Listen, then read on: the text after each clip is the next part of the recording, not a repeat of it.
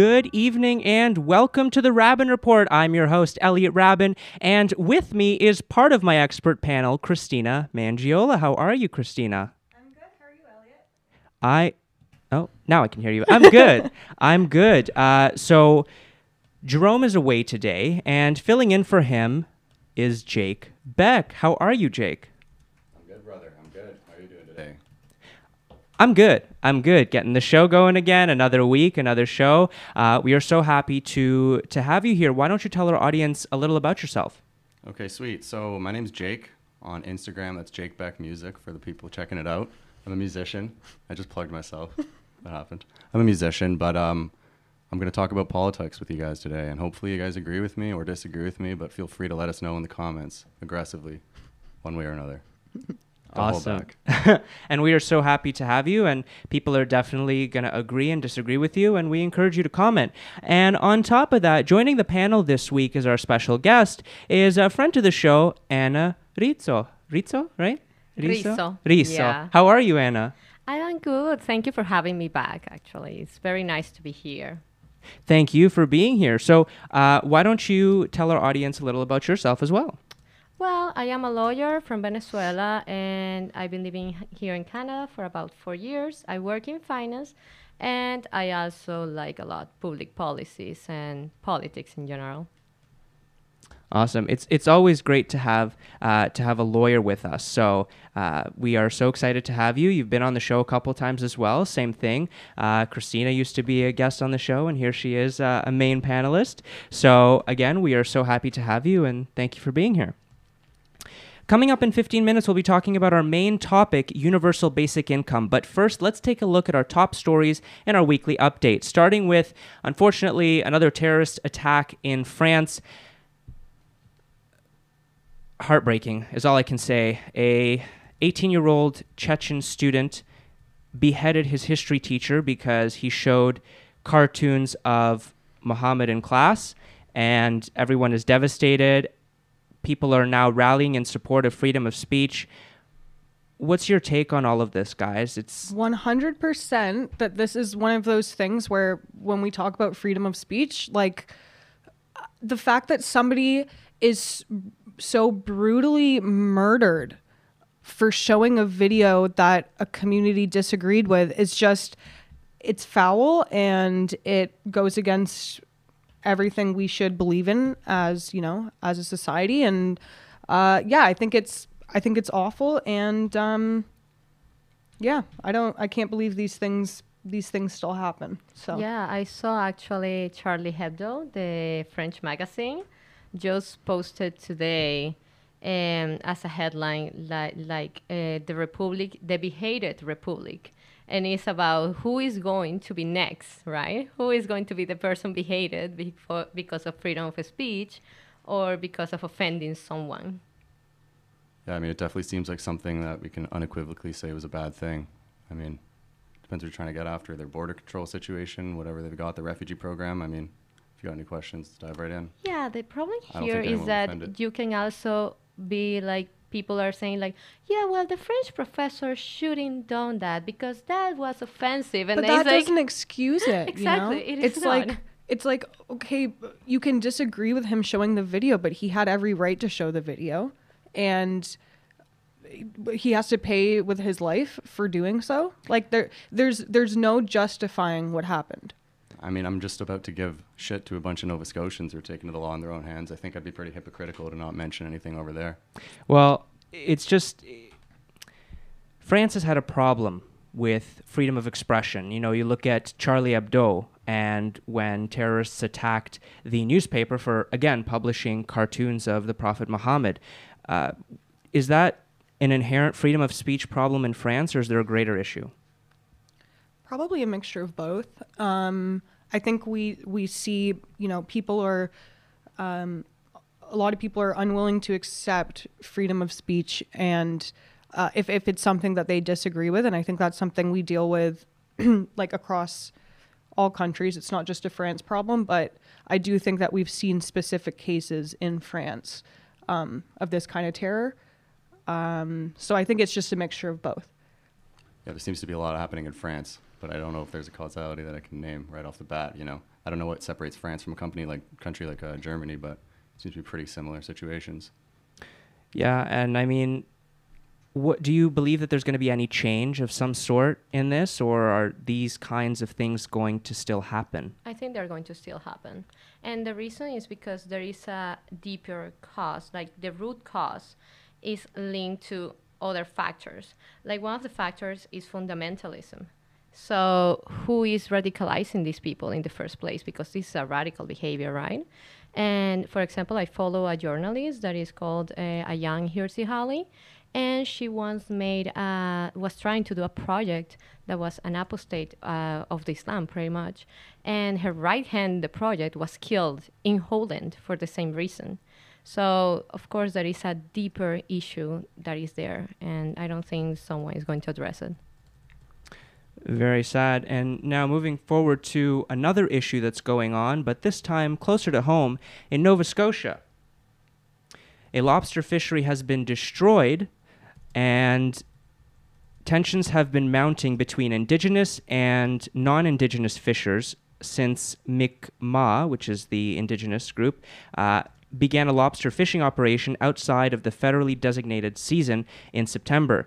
The fire is believed to be arson by commercial fishermen, and this has been going on for 21 years, and now it's escalated. What do you guys think? Why is this happening? Do you think that this was Depends- racially depends motivated? How far back you want to go? I mean, As far back as you as you want to go. I mean, listen, we, we got to ensure that they have enough fish. That is the absolute imperative thing that we got to do, and that is something that should be addressed because they've been uniquely wronged.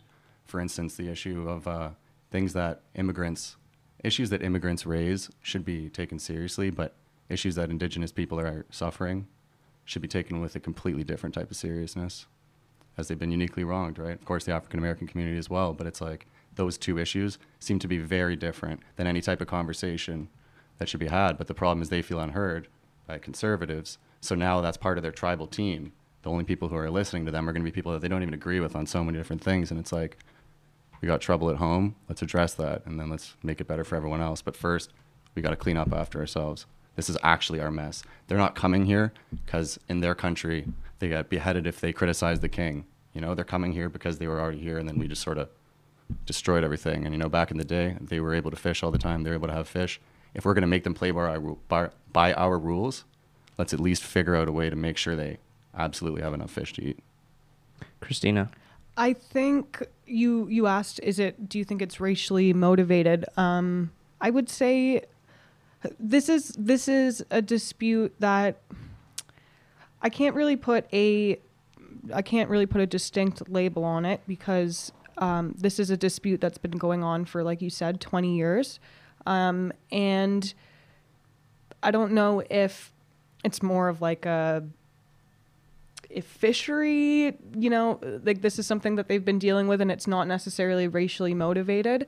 Um, but I think that race does come into play because it is um, an attack on an indigenous community. Um, and there's no excuse for setting things on fire the way that, what, what which is what has been happening. And um,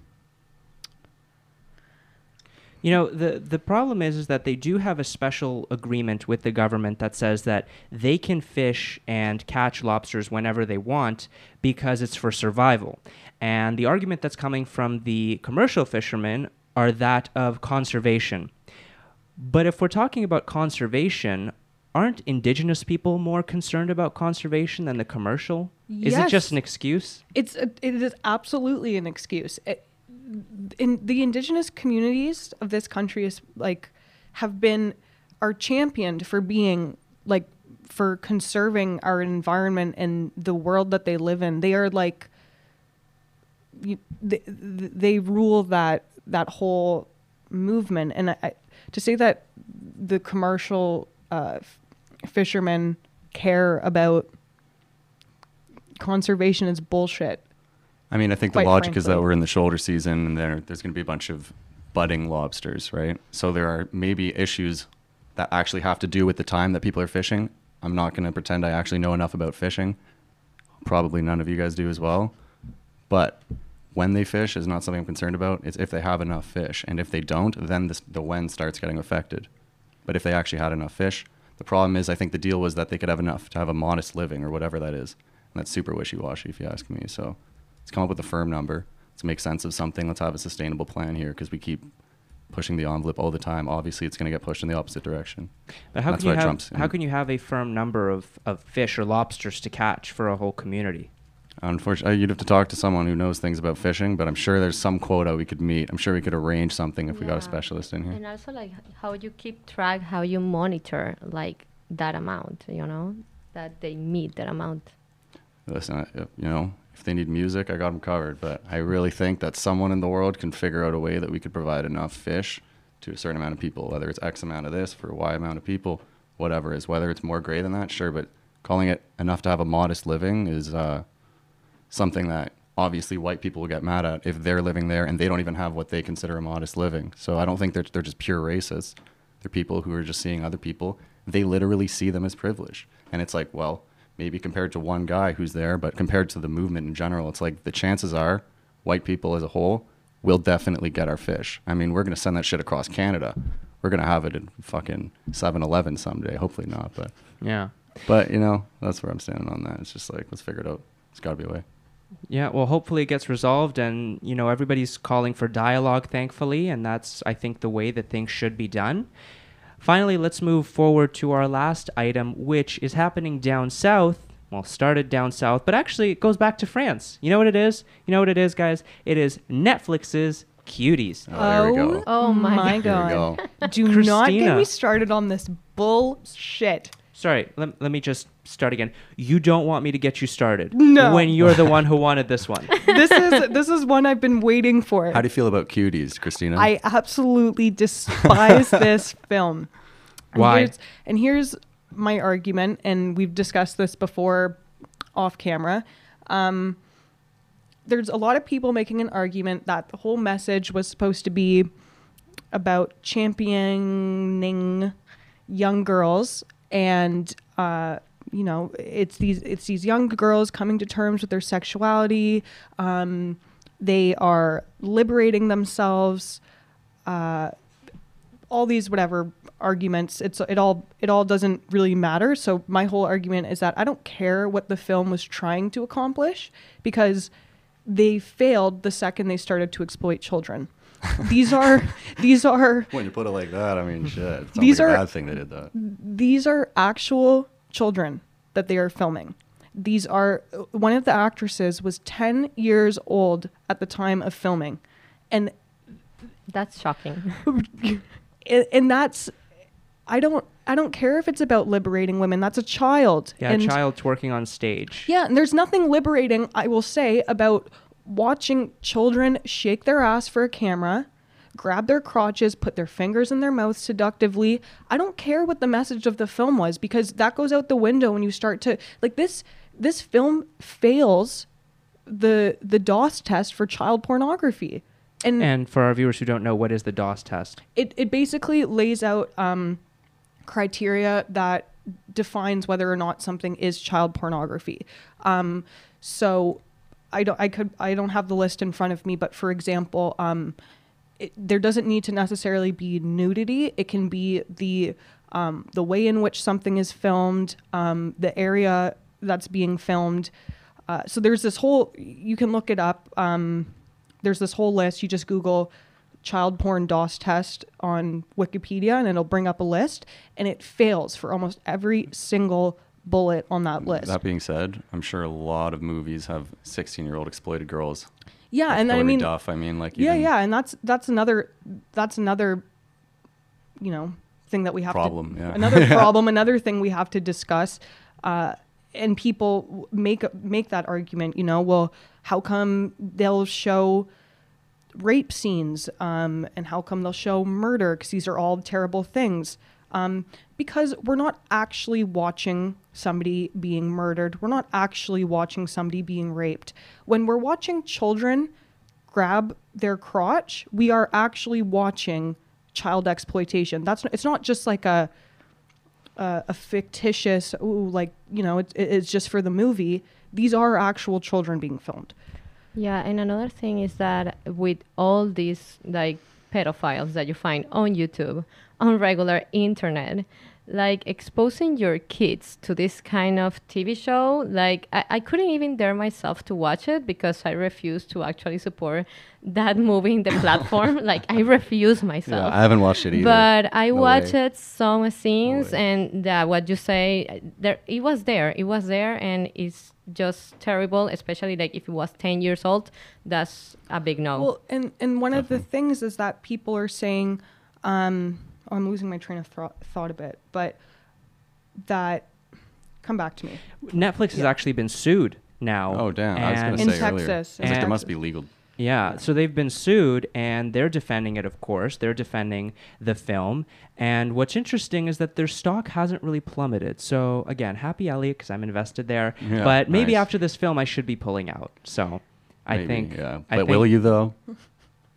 That's, Let's be realistic. Let's find out. Uh, it was a good movie, you know. I mean, art is art, you know. Oh, wait, so I'm just kidding. Just kidding. just kidding. just to, just to uh, about actually watching the film i did not watch the film and i actually got into it on reddit with somebody um, just an, an argument because uh, somebody was saying you have to watch the film in order to come to a conclusion and i do not think that's true because the same way that you know that rape is bad and let's say there's a film on sexual assault and rape culture whatever we can still come to the conclusion that all the things it portrays are bad without having to watch it. The mm-hmm. same way that we don't have to watch child porn to know that child porn is bad. This is and obviously it's it, that's an extreme and I'm not saying that this is the most cruel form of child exploitation I've you know that there's ever been, but I'm these are actual children that are acting sexually for a camera and to say that that's that you have to watch it in order to come to that conclusion i don't think so and any of those clips out of context also don't matter because they still happened Yeah, and Yeah. you're watching it. I mean, there's no artistic symbolism anymore. No. But what you're saying there is almost a case against identity politics, and it's like I can Yeah. definitely relate against that. Like I've never flown a helicopter. If I go outside and I see a helicopter in a tree, I'll be like, that fucking dude can't fly a helicopter either. Whatever he's doing is not how you should be driving. That is not how you should be flying a helicopter. So it's the same thing across the board, and it's except it's not. you know it, it comes down to of course same thing freedom of expression because they have the right to make a movie but at the same time christina you have the right to protest it and say that it's not good it's it's it shouldn't have been made and it shouldn't be watched but that's where we're going to leave it for now let's move on to our main topic which is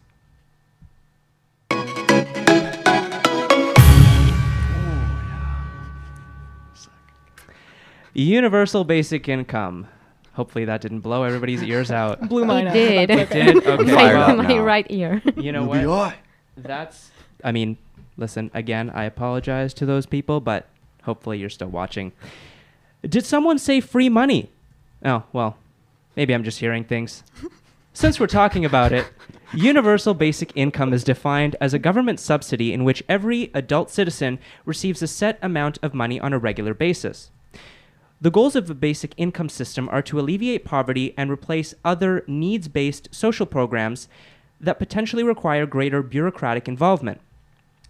The idea has been around for decades, but the economic disaster brought on by the COVID 19 pandemic has, pro- has paved the way for this topic to come back to the forefront of economic policy. On top of that, the federal Liberal government is contemplating a national UBI system that will be discussed at the Liberal Party's November convention. No matter the support, even proponents of the policy admit that it will be costly. Tens of billions of dollars, even in the most modest of estimates. So, what's the solution? The right path? The right decision? On today's show, we find out. Our panel will scrutinize the pros and cons of UBI and a UBI system in Canada, how UBI is going to work, and if it's worked or failed in other countries. As a reminder, we are live on Facebook, so make sure to comment on our feed to have your thoughts read live on air. So we're going to start with the poll. The question we asked our viewers was Are you for or against a universal basic income? And Christina, what are the results? So the results were we saw this last week too. They're actually um, a bit different on different platforms. So Mhm. on Instagram, we had 22 people that said yes, and 31 people said no. Uh, and then on Facebook, we had 64% of the votes saying yes and 36% saying no. So it's like a, uh, uh, people on Facebook um, are more against it, or sorry, are less against it than people on um, Instagram. Interesting. And what I found astonishing actually is that this is no longer a, a really left and right issue because looking at the people who voted in the polls, there are conservatives who voted yes and conservatives who voted no. There are liberals who voted yes and liberals who have voted no. So let's take things back into this room. Are you guys for or against a universal basic income system? Let's start with you, Ana. Yes or no? Mm, I'm against. Against. yeah. Jake. I'm sort of undecided. I think it's definitely something that will have to happen. So I'd say overall I'm pro. Does it have to happen now?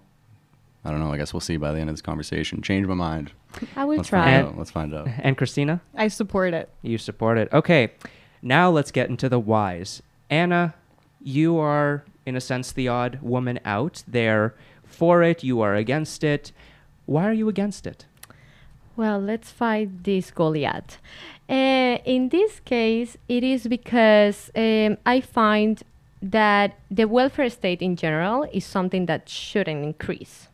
And in the case of the universal basic income, this will actually just increase the size of the government. It will increase taxation. A lot of this tax- taxation will be dead weight taxation, actually.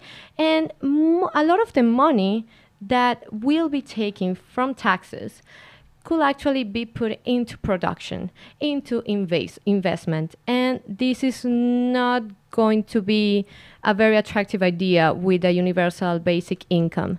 I know that a lot of people also say, like, oh, it might, you know, humans act according to incentives. What incentives can you have in order to get a job when you are already getting money from the government? Well, this is not well w- uh, something that I will consider because in the example of Finland, Finland was a country that were implemented for a period of time, the UBI. The reality is that there was not increase in employment, but not decrease either.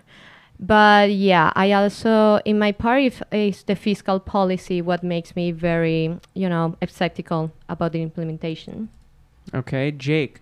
And Christina, how do you respond to Ana's point on UBI not working? I mean, for me, it's more just like uh, you guys can both be right. Like UBI can disincentivize people from getting jobs, and also people just sometimes can't do shit and need something like UBI to become a possibility. So we got to see how things are going to work out because you're right, money goes back into productivity and all kinds of things, but it's going to be the people who are at these plants who are going to be getting replaced by AI within the next whatever 10, 20 years, whatever it is.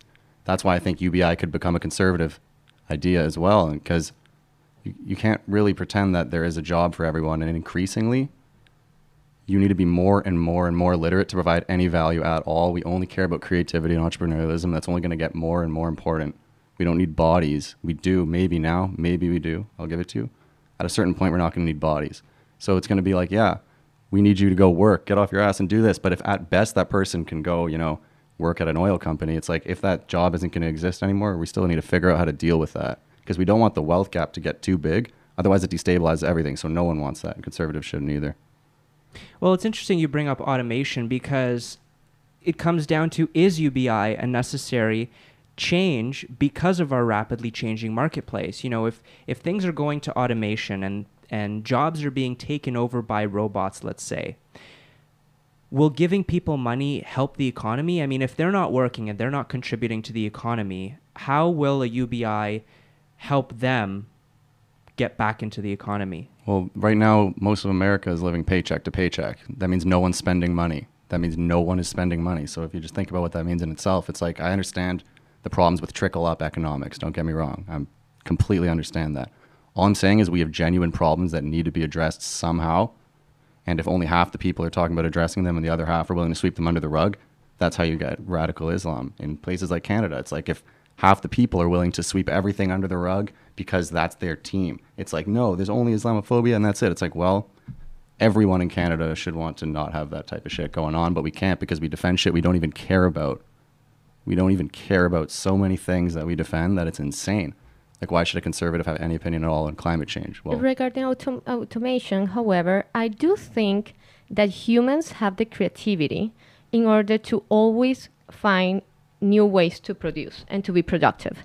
In cases where certain jobs will be taken by automation, I do believe that certain other doors will open for people to actually specialize in other areas that will be required. 100%. That is So- something that I believe. Yeah, so there's actually Marshall commented. He said, "I think there's a job for everyone. I just don't think there's a high-paying job for everyone."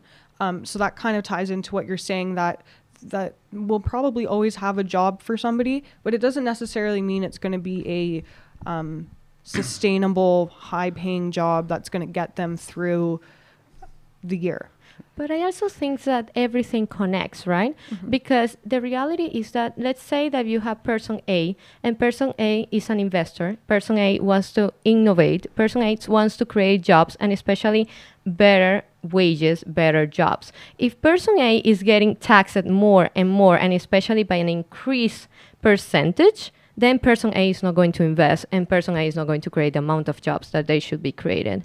And yeah, that's my take on that. 100%. I agree with that. I mean, that's why you're both right. You don't want you don't want your country in disarray like that. I mean, don't want another Venezuela. Exactly. Yeah, me neither. Um, me neither. Just another comment from Marcia. She said this system was tested in Stockton, CA, and was a huge success. All the poverty level people were able to take that money, use it to help their lives, and at the same time put the money back into circulation, which was actually something I was gonna. Um, uh, just in response to UBI not working, like Ana said, we have seen cases of it of it working.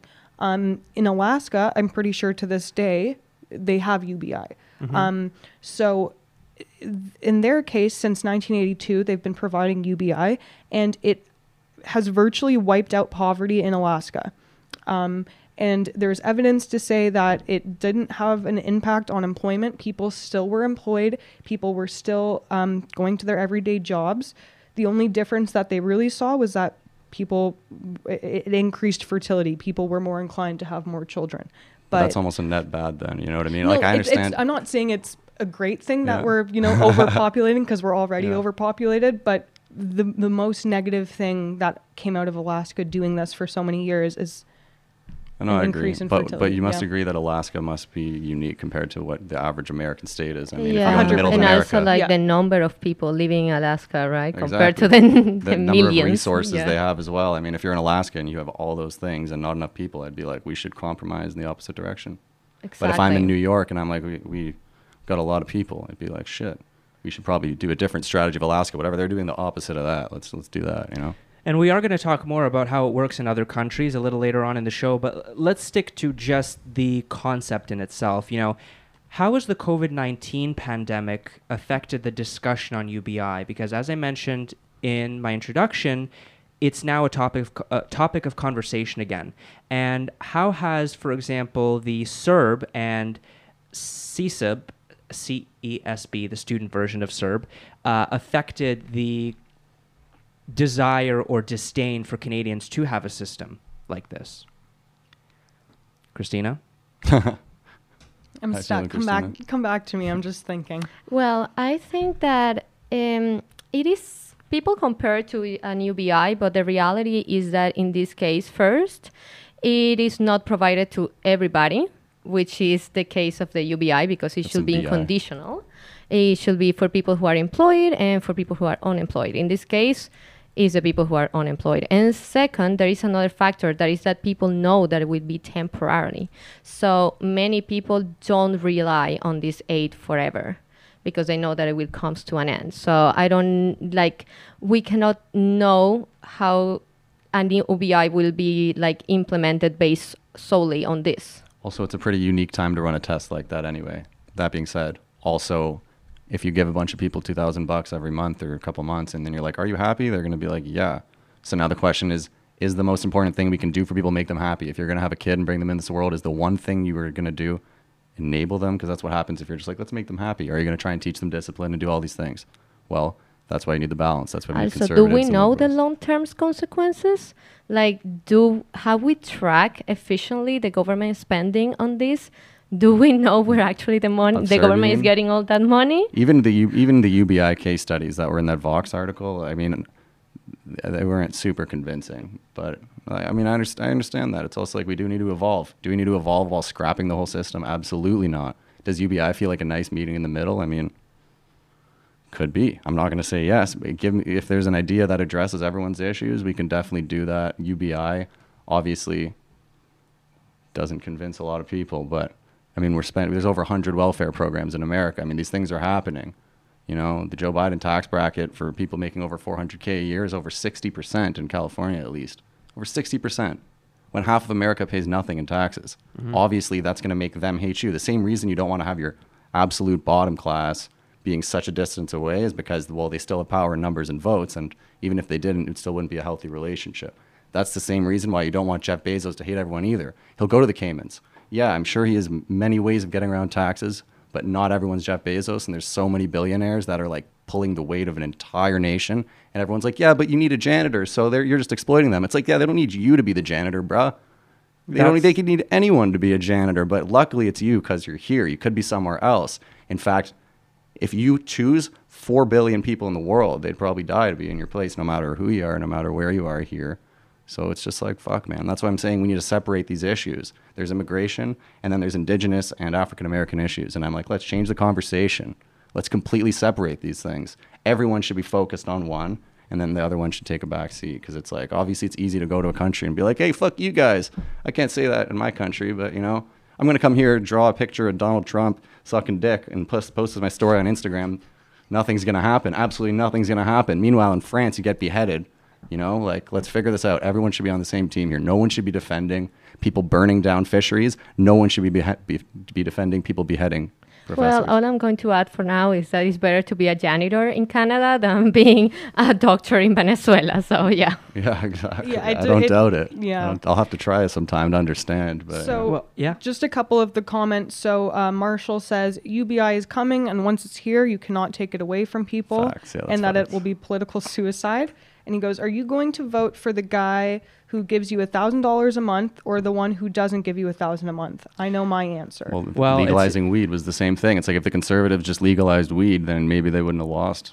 Well, I mean that's a whole other subject, but in terms of voting for the guy who gives you a thousand dollars, clearly that didn't work out so well for Andrew Yang in the states because he actually personally did an experiment where he gave somebody a thousand dollars, whoever retweeted his his tweets and followed him, and that was one of his biggest platforms, which was uh, a national UBI. So that clearly didn't work. So Marshall, I'm curious to see what you say in regards to that because.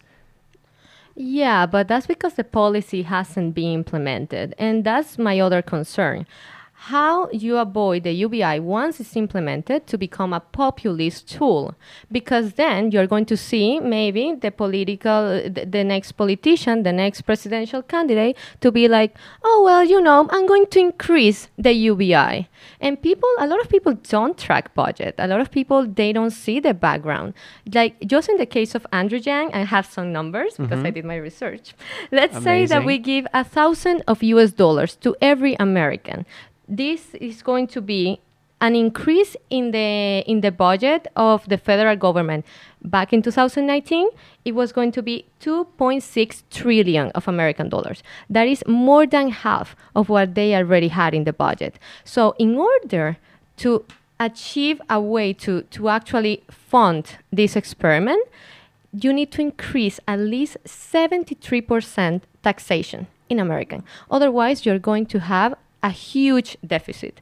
So this is an issue that actually um, I think it was the Hoover Foundation, the ones that did, did this research, and they did it based on Andrew Yang.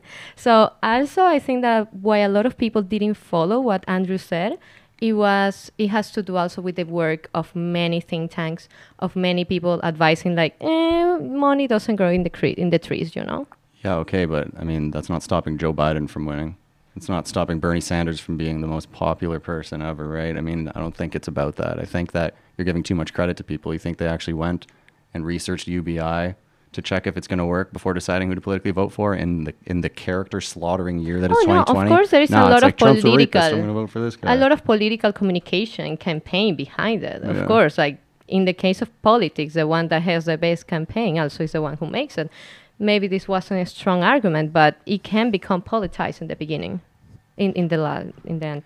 Yeah, and I Um, get I get what you're saying about when you start UBI it being hard to roll back and everyone's just going to keep trying to double it up. I just don't think that's like logically consistent with everything else. Just because that is politics and politics is appealing to the masses and equally shady tactics are happening right now on both sides. And It's It- just an unfortunate reality. It's like in terms of taking it back though you look at again the CERB right so it was going to be eight weeks then it became 12 weeks and now they've extended it to be for over a year 52 weeks until next september they've extended this essentially ubi mm-hmm. and the government i i- do you think the government's going to take this away from people I think the che- the framework is cheekier than UBI though. They they have a huge out that they can. I mean, they're doing it right.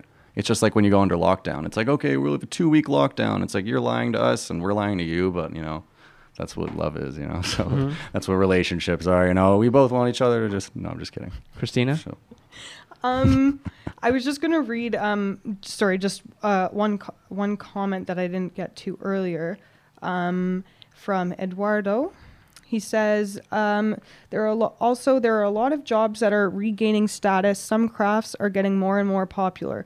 I don't think that we are all going to work as woodworkers and crochet, but many people will. And there are things that machines won't be able to do for a very long time, which is a fair point. There are things that at least in the near future are going to have to um, be done by humans. Sure. Um, but, I mean, if you follow the trajectory of the past 20 years, I mean, now to be even useful at all, you need to at least be literate with a computer. Think about what that means compared to 30 years ago. Think about what that means compared to 80 years ago. You know, in the 70s, if you get a bachelor's degree, you're like set. You know, in the 70s, if you get a bachelor's degree, you're pretty much set. It's not that same world anymore. And sure, yeah, it's because getting a communications degree is easier than whatever. I, I I'm not gonna have that debate with you. But that being said, it's it's it's real life. That's what we're dealing with. And um, someone commented that they, I don't know how to pronounce this name, so I'm just, I, phaedra Phaedra, that's it. Hell yeah. Um, uh, Phaedra. She says, "I agree with Jake. Average voters are ba- are average voters vote based on short-term gains. They don't generally think about how their political decisions will impact their children." So true. That that goes back to what Unfortunately, th- yeah. that goes back to what you were saying, Jake, about people voting for the liberals strictly based some people strictly based on the fact that they were legalizing weed. And funny enough, what's today? Today is the the 20th. 3 days ago was the I believe second or third anniversary of league of league weed being legalized Oh, nice. in Canada. So I'll have uh, to try it sometime. Yeah, you and me both, sir. so, you know, let's move forward now to how it works in other places. We touched upon it. We touched upon the fact that Andrew Yang was a proponent of it. Ana, you talked about how it was going in Finland. You know, based on all of that, Jake, you said that article was a bit flawed. And The Vox one, right? Yeah, the Vox It's- it's just- it's mind every you. single- Again, it's already Vox, so Exactly. But- Yeah, exactly. okay, we can all. I don't. Okay, sweet. I don't even have to comment. Thank you. Thank you for taking over, all of you. But explain why. What the, Okay, the points well, made and yeah. why. So um, I'm not going to even get into the article. Really, it's more so just all the case studies that they chose. Everything was like, okay, so this one looked like it was going to work, but actually it didn't harm anything. This 112 person study didn't harm anything. It's like, okay, well, con- congratulations, you didn't do harm with 115 people. Mm-hmm. The one study that was like 4,000 people, they were like, actually, it had a negative effect. But if you click this other link, it'll be some guy bullshitting a bunch of reasons as to why you don't have to really trust that it's not correct. And then I click that, and I'm like, is this guy for real? Like the things, he, the kinds of excuses he was saying. He's like, yeah, but when you lose money, we don't really know if you if you really, really, really lose money because people don't know their finances. And I'm like, okay, sure, that seems like a good defense that can cover anything. Okay, well, when I know that no one no one increased any type of productivity whatsoever but when we asked them if they were happy they were like yes. It's like okay well congratulations. You give someone a thousand bucks. Like are you happy? Do you like me? Are you my friends now? No they're not your friend. They're not your friend they'll be happy Congratulations, you played yourself. Exactly. I mean, seriously, that's the problem. I mean, that's well, that's part of the thing with feminism right now. I mean, it's like, actually, maybe we'll save that for another debate. yeah, well, actually, funny enough, Ana and Christina were both on our feminism episode. Yeah, so for if you Oh, really wanted yeah. to, we could get back into that discussion, but we're not going to. So, Ana, So yeah, actually, just to add to what Jake's point, I also had the same perception in the article. I think that it was bias in favor and they were also showing like every every evidence was very shallow. Like whenever they tried to explain like oh why didn't this plan continue? they didn't go to like really deep facts. And therefore it's like hard to make an argument based on that you know?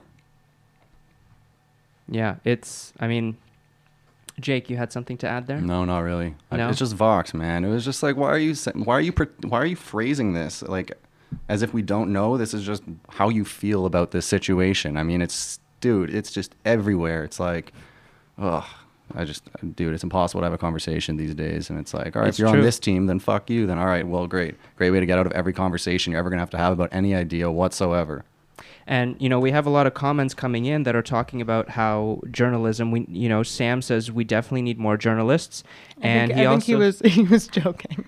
Well, we need more serious journalists. yeah, that's the thing. yeah. But he also said sam is a serious journalist she's my best friend who? sam No, Samuel Setagat. oh my god really Different one, yeah. Oh, wow. Sam.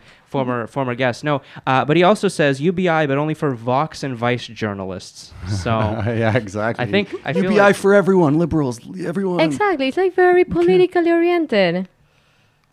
yeah. I mean, uh, again, Vox is one thing, but there are other articles that truly explain why UBI is possible.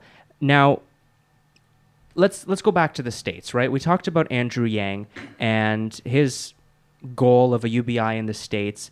Aside from Andrew Yang, is there a future for UBI in the states? Do you think that that's something that will happen? Because, like we had heard in the comments or read in the comments, that it is coming to Canada. Most likely, it's coming to Canada. So, The thing with UBI in America is it's really interesting because it's like I can see a lot of ways I could frame this as actually a really conservative argument and ways it could benefit conservative people. It's just um, in America, the way things are sort of happening, and also Canada, is people are just going to do the opposite of whatever anyone else is on board with. So if that means that Joe Biden starts talking about UBI, that means that they're not going to listen no matter what, and vice versa. If Trump's like, actually, that guy was on to something, you know, maybe we should we should, get this going on for Middle America because da da da. They'd be like, actually, we changed our mind about UBI. It's actually bigotry. Da da da da da. Why'd you pull out of Syria? We love war now, even though we hated it yesterday. Why is it so hard to fire cops? I don't know. We love unions in general, but you know. Get worked up when you can't fight. It's like, dude, you guys invented unions. Just fucking fire the cops, bro. I don't care, but fire shitty teachers too. You know how many shit teachers I had, bro? They told me I'd never be on a podcast. Jake, here I fucking am, Mrs. Wolf. Here I am. Oh my God, don't e- don't even get me started on terrible teachers. My But yeah, that's actually my other concern about UBI. Yeah, congratulations. You you made it to a podcast. And Told her I would too. I was like, someday, man.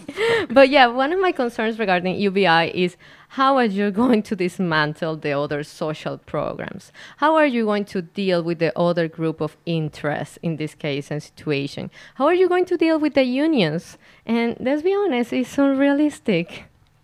Now, in terms of, of unions, right? So, people in unions, for example, teachers in Ontario at least, are paid very well. So, this UBI program, do you think that it should truly be universal? Or do you think it should be similar to our welfare system in the sense of certain people get it? Or should everybody get it, but some people get this much, some people get this much? I Christi- think. Oh, sorry, Christina? sorry. I, I don't think I necessarily take uh, one side or the other. I think you can make an argument for either side. Um, I would say that let's say you only give it to, you could maybe only give it to lower class citizens in replacement of um, other welfare programs. So maybe we could we could see success there. That's just an example. Or uh, if you give it to to everybody, you kind of just you, you you make an experiment. You see where it goes. You see how it works. There is evidence that uh, it- isn't it isn't cutting jobs. It isn't people aren't working less because of it. Having kids though, can't be having that. You think this is, you know?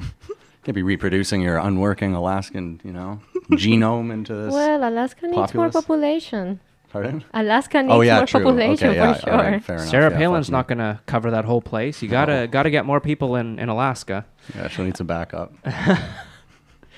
Yeah, Meghan McCain maybe I don't know, but Yeah, you know true. let's let's continue on UBI and the possibility for it. Something I'm very curious to hear all of your thoughts on is there I am, is what impact does the minimum wage have on UBI?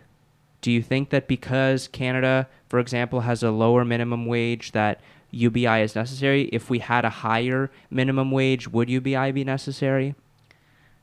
I well, I- I think that we also have to consider that despite there being a minimum wage, that doesn't mean that everybody is making a minimum wage.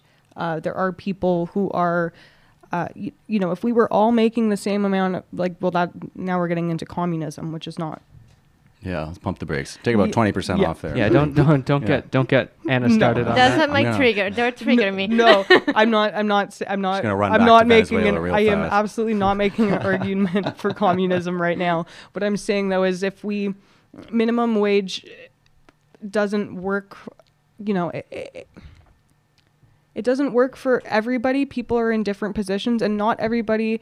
Like, for example, somebody who maybe is childless, doesn't have a partner, is making minimum wage. They can support themselves with that. They can stay afloat with that. Uh, but I don't. I don't. Then you have cases where there's single mothers who have a child or two, and they're making minimum wage, and and they cannot sustain a family on that kind of income. And unfortunately, they don't have a choice. You know some cases you don't have a choice. You you don't have the education. You don't have the means to get a better paying job. So uh, there's circumstances where minimum wage still you know even if you were to raise it w- wouldn't necessarily benefit everybody So you're saying there's not much of a correlation. no i think i think there's no i don't i don't know maybe there is i i can't I- i can see that there would be an argument for it maybe but I, th- I think also to add to what you were saying, I mean, for instance, when you were talking about single mothers, I mean, the Democrats in- implemented um, certain benefit you could get if you do um, have an absent father. So what happened? Well, the numbers of absent fathers skyrocketed, right? In all communities. African American one hurting the most, going up to like 60, 70%, you know? Exactly. Still, white people went up to 40%. Yeah, exactly. So UBI, the reason why I think conservatives might be able to like it is because what you could do is get rid of all of the muddy counter incentives that are all the real incentives that are actually happening when you try and make the world a better place and now you're just sending fathers away from homes. This could get rid of all the mini games that are being played and then put it all into one place. And now the only one issue is how do we galvanize people to work? And it's like, well, the ones who can actually provide value to the world that we live in today are going to be the ones that are going to be working anyway. And that's, I'm not saying that, that out of any type of super liberal idealism. It's just like, like the conservative part of me is like, dude, I want there to be a job for everybody. But if you follow the trajectory, it's like there, there's you. If you're not very smart and creative and original, there's not going to be. There's only so many things you can really offer a world. Darwin used to talk about it, right? Darwin's Natural dead, buddy. selection. Where's Darwin now? Where's Darwin now? I'm here. Darwin is not. So I mean, you had to put your money yeah, on no, actually, following another uh, train of thoughts is that that's the point where I'm skeptical because, yeah, I would agree if we, you know, dismantle the other social programs, but that's not going to happen. Many groups of interest, many bureaucrats will probably oppose, and in the end of the day, it will be just increasing the public expenditure. That's what is going to happen. Yeah, I mean, it's Tom- definitely like twice as much as what's being spent on welfare programs currently. But Uh, also, I mean, less hospital trips, you know, less of a class divide that's going to destroy the whole ship. This American ship is going to go down if this doesn't get addressed. If America goes down, why do you think we can be so liberal? Why do you think we can have free health care? Because America is protecting the world with their military. It's like you don't think we'd be shitting our pants about China and Russia if Big Yeah, Daddy we will. America weren't beside us having a military the same size the next 10 countries added up, dude. We can be liberal because America is holding the fort down. They've got the masculine energy that we need so that we can show off our feminine energy, so we can nurture everyone and actually do this shit. We need America to be like, oh, Team America or police, fuck the Kremlin, fuck China. We need them to do that, unfortunately, because that's the only way that we can actually get that economic leverage we need. But then we need the feminine, then we need the liberals to be like, okay, how can we create a Paris type of accord that will actually work, where we can have enough leverage over a country like China, where we can be like, all right, stop this. You know? There's there was one comment. This is from Luis Alejandro from Venezuela. Um, I don't. you- You're not. I don't. I don't know if you know him. Do you? Yeah, of yeah. course. Okay. Okay. So he's he's tuned into the show. Um, he said, if there's not incentive incentive to become creative, some people will stay dumb. Thinking that there are people intrinsically dumb is just nonsense. Okay, okay. Yeah, what a dreaming. I, I mean, I love it. Sure. Have you never met someone you're like, there's nothing you could do differently, buddy? You will still be like this. Because I've definitely met a lot of people like that. And dude, I wish that. But this belief that everyone actually is the exact same at everything is so foolish. And if we keep pretending everyone's actually equal, equal in worth, sure. But if we think that they're equally gifted and useful and can change as many lives, then now you're pushing people into the alt right. Because it's like, well, I need to go listen to someone who actually is like, well, fucking this guy's better at this, that guy's better at that. It's like that type of language you'll only hear on the right. But now, if I'm forced into going and watching Fox News, they can now squeeze in all the other shit of their tribal garbage that I don't care about. All of a sudden, it's been two years, and I'm like, I don't even fucking, I don't even care about fish. Fuck the fisheries. It's like, you don't want that. You don't think that. No one does. You know, no one does. You Yeah. seriously hate fisheries, I believe. Fuck, me and fisheries go way back, but I don't want to talk about it. Wow. I mean, Personal.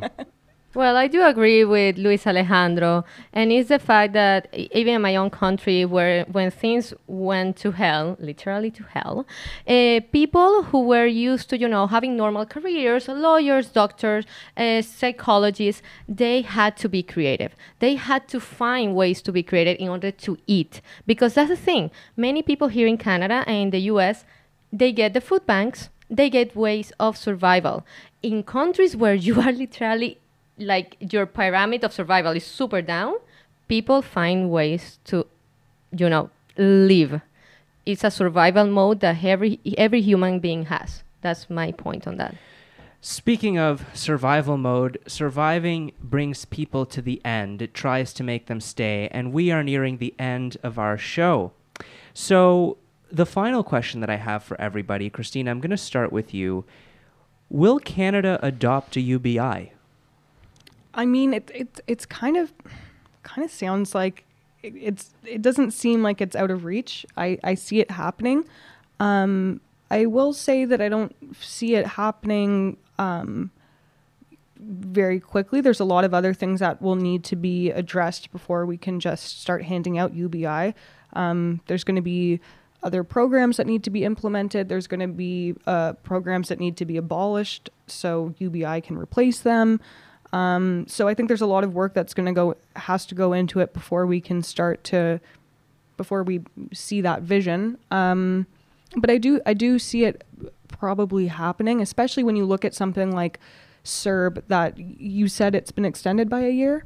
Well, it's it's no longer considered CERB. It's just employment insurance, but it's Yeah. specific employment insurance for the purposes of COVID relief. Right. So when you look at that now, let's say a year from now, um, we're going to have to deal with a lot of people who have now developed a dependency on that, um, which that's a whole other issue. yeah. But I do, I do Yes, think it that is. I do think that it's a it's in the foreseeable future, um, just not immediately. Well, that dependency again, it goes back to to what you were saying, Ana, about being held on to it, and what you were saying, Jake, about the welfare state, just constantly needing that. So, what do you think? Is Canada gonna have a UBI?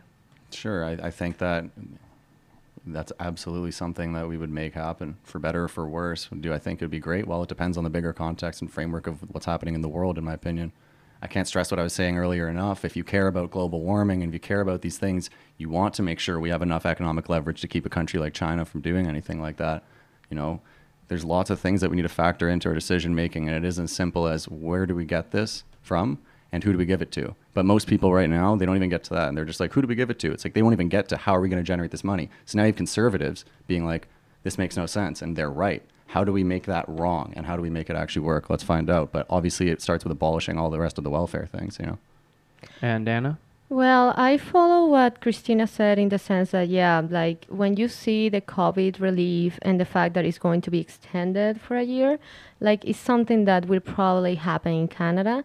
Now, what makes me like afraid is that a lot of so- social programs are going to continue as well. Expenditure is going to continue. Where is the government getting that money? I think they're printing money, to be honest with you, which is not great for inflation in the future. And yeah, that's a little bit scary. And once you increase the government, mm, decrease that size is very difficult. I agree with that.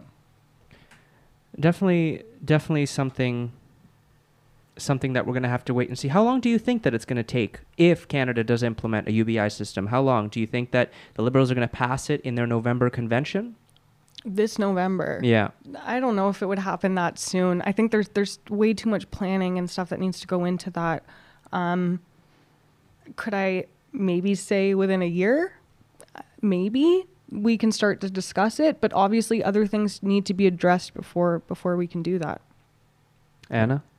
Yeah, the same. Like I don't, I don't think it's maybe they could approve it soon, because if we take, for example, the case in the United States, they did some polls like about last year and what Americans think about UBI. A lot of them were like no, and now they have shifted that mentality in the recent polls. I think it was by August that they did. So maybe some people right now in Canada will be like, "Woohoo, free money," you know. Definitely. But we don't know. If you go back to January and like, hey, do you want to defund the police? They'd be like, why the fuck would we do that? Exactly. No way. No way. It's like, well, actually, by defund the police, we mean, you know, be able to send social workers into these things. We don't actually mean defund. It's like, oh, so you mean double fund the police, or you plan on sending social workers in without twice as many cops as you actually needed? And so now you got to protect that social worker. I don't want to be that social worker. That, No Me way. neither. Hell no. Well, that's why language is so important because, you know, we didn't really get to it. We can in the next minute, but there's a big difference people are saying between universal basic income and guaranteed income. So, guaranteed income is, I guess, if you're working, then you'll have a guaranteed income just to make sure you're safe. But universal basic income would be everybody gets gets money. Yeah, and I think I think the issue with guaranteed guaranteed income is what about people who are not in a position to work? And we have to. That's another thing we have to acknowledge. Um, that isn't tied into you know that's a separate issue from laziness or people who are unwilling to work. Um, these are you know there's people who cannot be guaranteed an income because they are not in a position to work because of um, whatever it might be, uh, whatever disability um, or life circumstances that stop them from working. We can't, you know, they can't be guaranteed an income. So I don't that language and that concept, Yeah. you know, That that, has even its own that has its own issues. Mm-hmm. It's like minimum wage on crack, you know? It's like it's like minimum wage on crack, I said. Feels like a bit of a different philosophy than UBI, which is like, okay, everyone now, you know, what you're really doing is giving an, giving a chance to the really entrepreneurial people who have no way of not living paycheck to paycheck to actually work on crafts and hopefully add value because the way I see it is they'll get pushed to the wayside with the rest of the people who genuinely just won't be able to add value. Some people can't. Everyone in their heart of hearts knows that. You've met people before where you're like, this is just not someone who's going to help the world. You don't Yeah. want that person to die. You want them to be good. And then that's it. And then if someone else who is Elon Musk, but he can't get out of poverty because Elon Musk could easily get into other shit, you know what I mean? If he had a different life, you want to give those future Elons a chance to become that person. It's all about Yeah. equality of opportunity here. Can't guarantee outcome. You need to uh, guarantee opportunity, and that's pretty much it. I, I, I like that the Equality of That's a good- opportunity. Oh, Hell yeah. Yeah. equality of opportunity is where we are going to leave it off today. That was our show for this week. Thank you to everybody that tuned in and that messaged us live. Jake and Ana, thank you for coming on the show today. It, it has been an absolute pleasure having you. How'd you feel? I feel great. Thanks for listening to me. Thanks for taking me seriously, guys. And Ana? Yeah, thank you. It was a good program indeed. And well, I hope there is food for thought for people. And, you know, we hope so too. So, again, that was our show for this week. Thank you to everybody that tuned in, messaged us live. A brand new episode of The Raben Report will be coming to you next week, same day, same time, almost the same people. Have a great day, everyone.